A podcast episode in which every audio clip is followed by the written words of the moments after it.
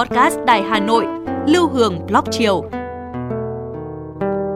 Phát hành mỗi ngày lúc 18 giờ 15 phút trên 5 nền tảng app Hà Nội On, web Hà Nội Online.vn, Apple Podcast, Spotify, Google Podcast. Mời quý vị và các bạn đón nghe.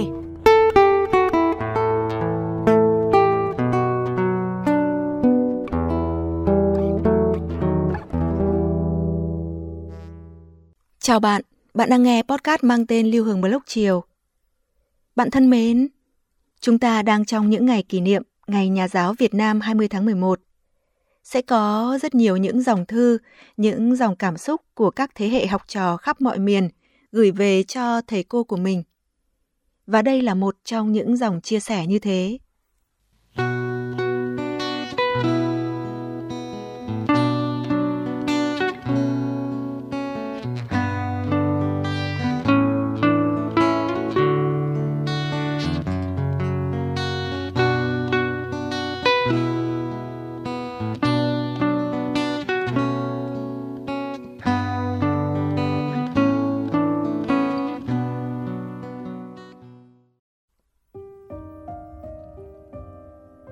Thầy nghiêng mình che chở chúng con nhiều rồi. Giờ là lúc để chúng con ôm lấy thầy. Thước phim ngập nắng giòn tháng 6, mơ hồ kéo chúng con trở về một khung trời kỷ niệm, khung trời của ngôi trường Hoàng Văn Thụ. Trong khung hình đầu tiên ấy, chúng con đã bắt gặp ánh nhìn chứa đầy sự nghiêm nghị của thầy và tự hỏi liệu ngôi trường này có phải một lựa chọn đúng đắn để gửi gắm những năm tháng thanh xuân rực rỡ. Nhưng rồi khi gắn bó với mái trường này, chúng con dần hiểu hơn những ưu tư của thầy. Giống như bao đứa trẻ khác, những lần nghe thầy phê bình kỷ luật trước cờ, nội quy thu điện thoại, đến muộn không được vào trường, chúng con cũng từng than thở, cũng từng phản đối, cũng từng khó chịu, cũng từng hùa theo mấy bình luận trên Confession. Và bằng suy nghĩ non nớt của những đứa trẻ ngây thơ, chúng con đều ôm ấp hy vọng thầy sẽ xóa bỏ những nội quy ấy chỉ bằng một vài bình luận tiêu cực trên không gian mạng. Chúng con vô tâm mà quên rằng đằng sau màn hình kia, một người thầy tận tụy và hết lòng vì học sinh đang phải đọc những ý kiến trái chiều về mình. Chúng con vô tâm mà quên rằng thầy của chúng con xứng đáng đón nhận những điều tuyệt vời hơn thế những tháng ngày ngắn ngủi gắn bó với ngôi trường và những quy định mới, chúng con dần hiểu, tuân thủ nội quy giúp chúng con tập trung hơn vào việc học, thẳng tiến đến mục tiêu tương lai phía trước. Thầy mang bóng dáng của một người cha, bề ngoài nghiêm khắc nhưng trái tim chứa đầy sự quan tâm, lo lắng, giang vòng tay thật rộng và nghiêng mình che chở, bảo vệ hơn 2.000 đứa con thơ. Quả thực, Thầy đã luôn yêu thương và bảo vệ chúng con. Thầy xin giúp chúng con không bị kiểm tra bài cũ sau chuyến đi dài mệt dã rời. Thầy bảo vệ chúng con trước bạo lực học đường, tệ nạn xã hội bằng cách tạo nên môi trường học tập lành mạnh. Trong những câu chuyện của anh chị khóa trước, chúng con cũng được nghe về việc thầy đích thân đi xin học bổng cho học sinh có hoàn cảnh khó khăn, tổ chức chương trình thiện nguyện miễn phí tham gia câu lạc bộ hè, giảm các khoản đóng góp. Thầy còn chia sẻ cho chúng con những bài học, kinh nghiệm sống, trang bị cho chúng con hành trang quý báu để chúng con vững bước trên chân trời rộng lớn hơn sau này.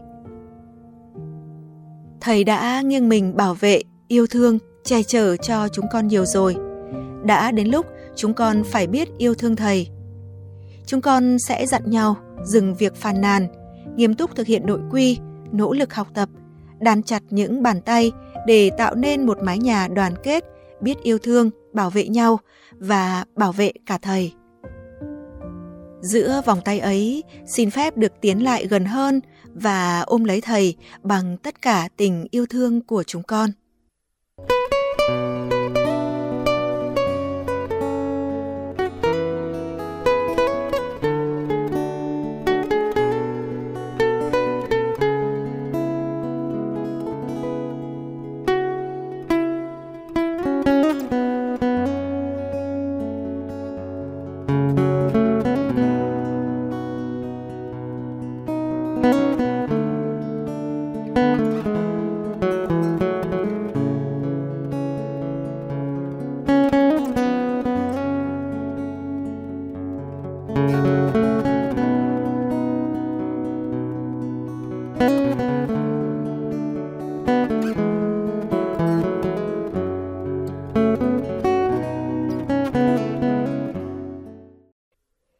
Thân mến, đó là những dòng tự sự mà các em học sinh trường Trung học phổ thông Hoàng Văn Thụ Hà Nội gửi đến người thầy của mình.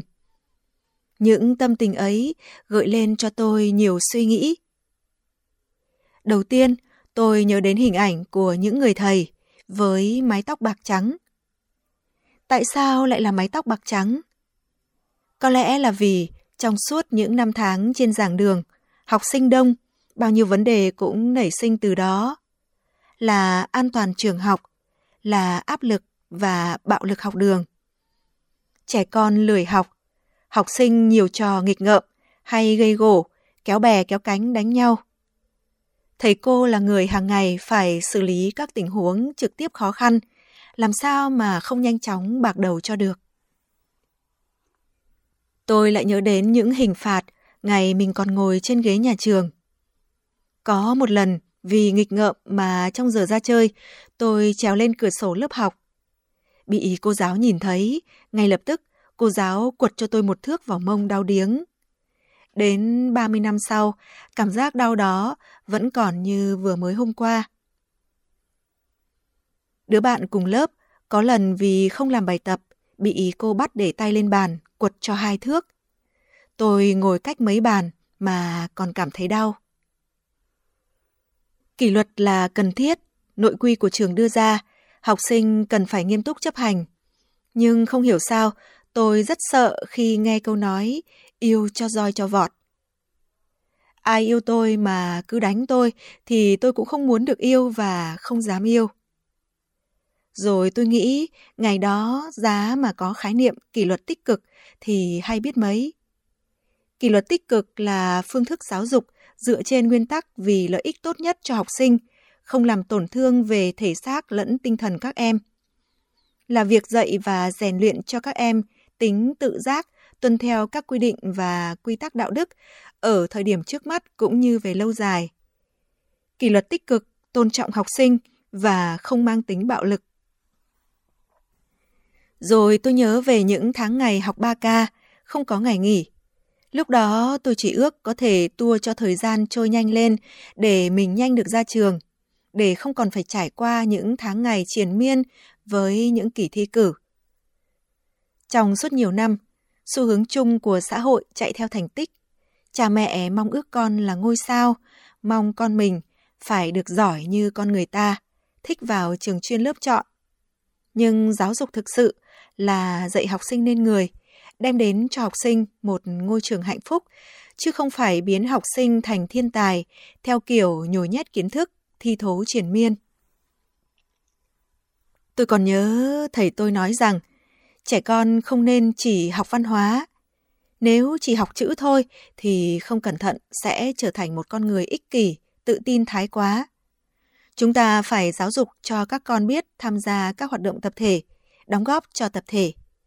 Nếu có thể luân phiên nhau làm cán bộ lớp, cán bộ liên đội, cán bộ đoàn được, thì cũng sẽ phần nào rèn luyện cho các em có ý thức, có trách nhiệm với tập thể, rồi sau này là tố chất lãnh đạo. Học tập kỹ năng mềm không phải ở đâu xa, là ở chính chỗ đấy. Phải tham gia hoạt động xã hội, gần gũi với cuộc sống, yêu người lao động và biết trân trọng những giá trị thực. Thầy tôi bảo, nếu chỉ dạy kiến thức thôi thì đó là một sai lầm.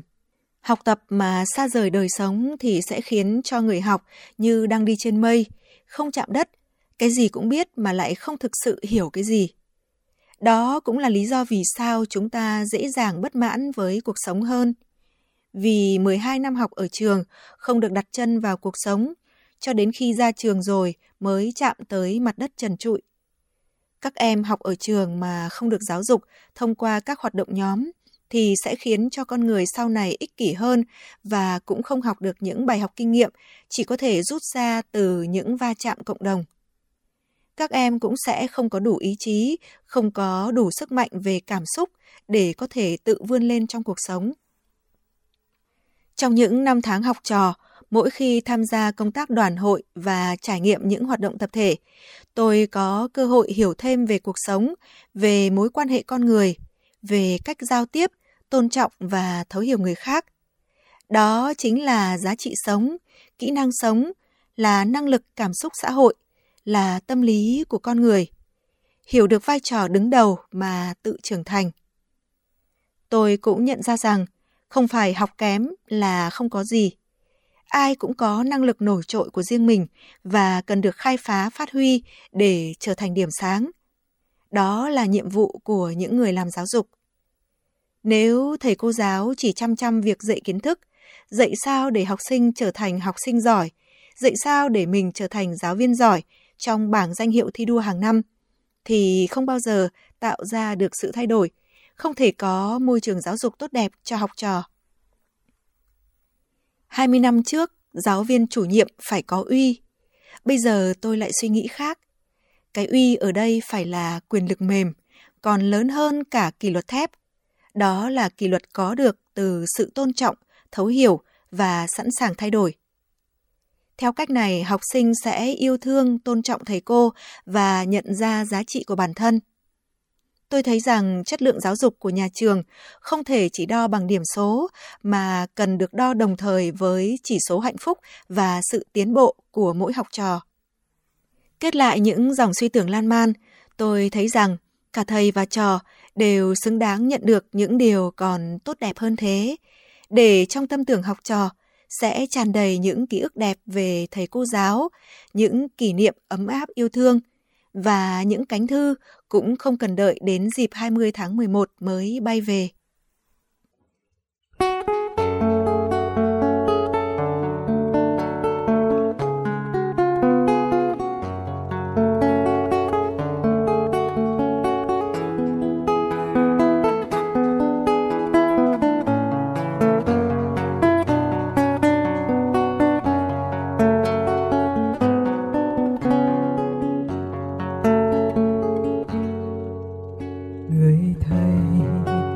vẫn lặng lẽ đi về.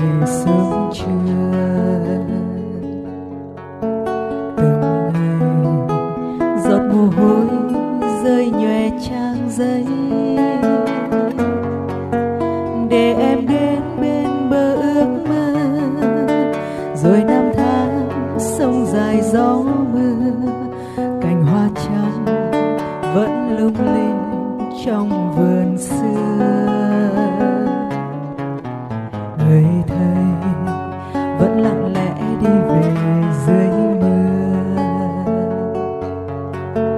Dòng đời, từng ngày qua em đêm trôi mãi.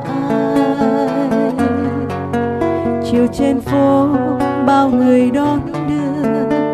Dòng sông vắng, bây giờ gió mưa. Còn ai nhớ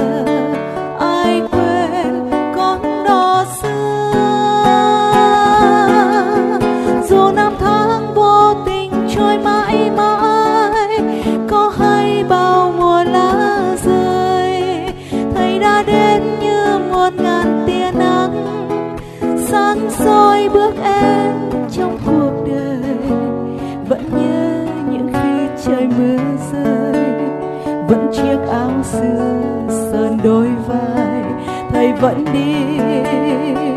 Buồn vui lặng lẽ, dù năm tháng vô tình trôi mãi mãi, tóc xanh bây giờ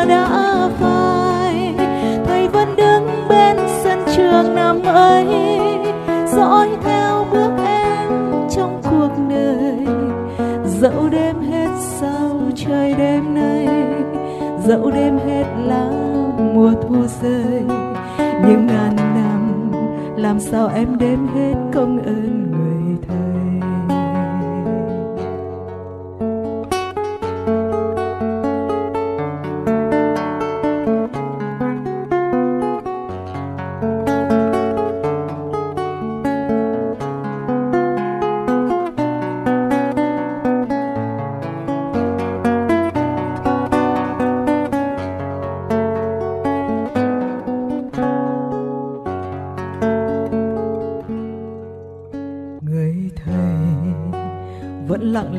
đi về sớm chưa? Từng ngày giọt mồ hôi rơi nhòe trang giấy để em đến bên bờ ước mơ, rồi năm tháng sông dài gió mưa.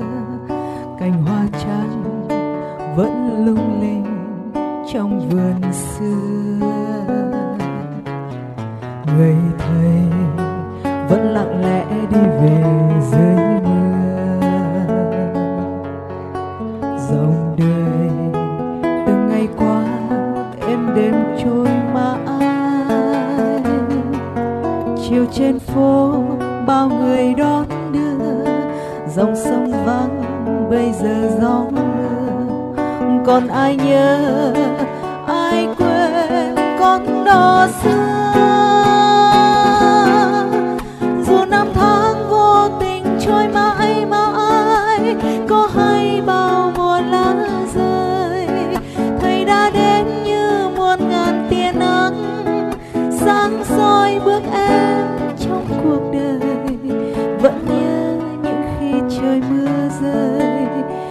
Chiếc áo xưa sơn đôi vai.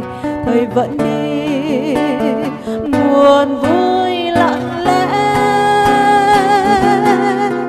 Dù năm tháng vô tình trôi mãi mãi, tóc xanh bây giờ đã phai.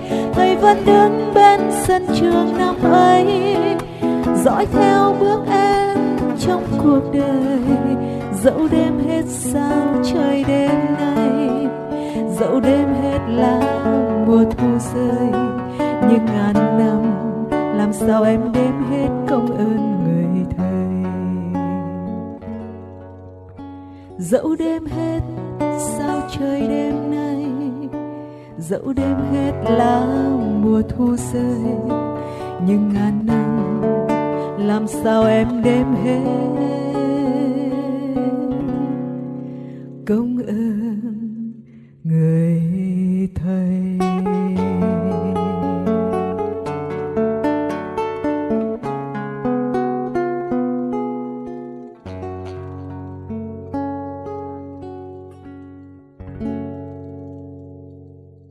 Bạn thân mến, bạn vừa nghe hưởng hát ca khúc Người Thầy, một sáng tác của nhạc sĩ Nguyễn Nhất Huy.